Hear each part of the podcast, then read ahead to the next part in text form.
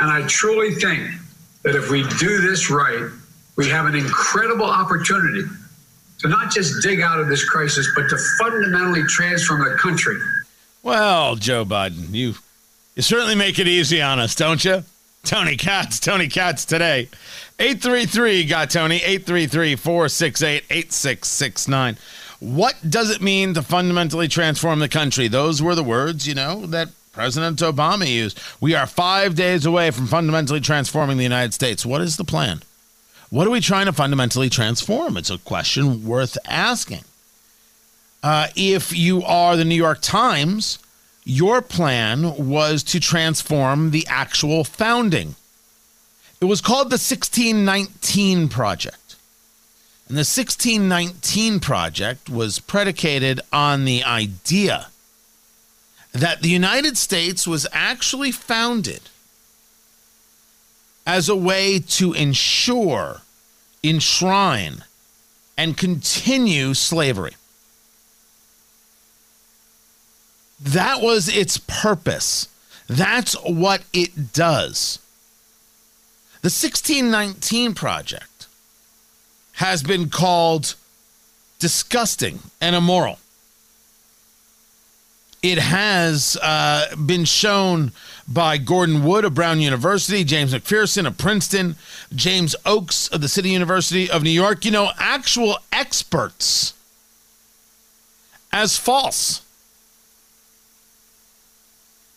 false to say that protecting slavery was a motive, a main motive of the American Revolution. Quote from Wood.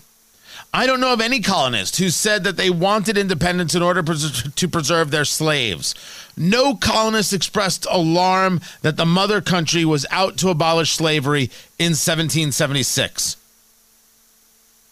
McPherson, disturbed by what seemed like a very unbalanced one sided account which lacked context and perspective on the complexity of slavery.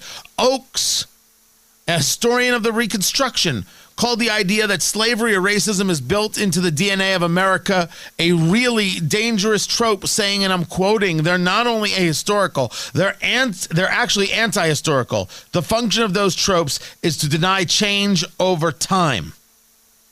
The 1619 Project just won the Pulitzer Prize.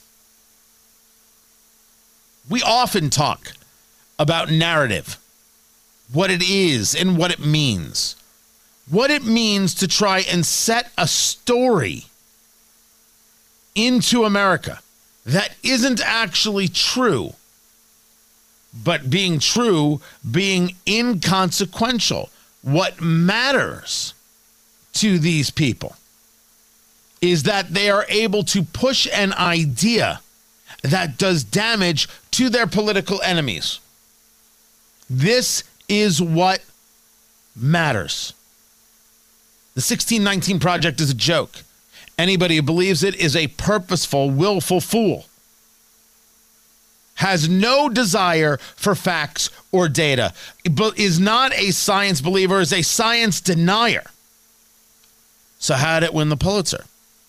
Well, when you're pushing narrative, what you do is you circle the wagons and you gather everybody together. What what is the importance of facts? What is the importance of data? As long as you're speaking your truth, am I right? Because that's what journalists do. They speak their truth. Wait a minute. That's not what journalists do. But that's what the New York Times is. The New York Times is not interested in truth. They're interested in their truth. They're not interested in facts. They're interested in their facts. This is to the idea of Kellyanne Conway's alternative facts. That is the 1619 Project. And so winning the Pulitzer was a way of emboldening and embracing and shoring up what has been told to us by the experts as simply untrue. Simply untrue. The Pulitzer being utilized in this way as a tool as a crutch in the same way the Nobel Peace Prize was given to Yasser Arafat. That murderous bastard? Who are we kidding? Yasser Arafat was a killer, never did good for anybody anywhere except for the money that he stole from the so called Palestinians so he could uh, engage his good life in Paris. Facts can't be denied. The 1619 Project is garbage. So is the Pulitzer. So is the Nobel Peace Prize, for that matter.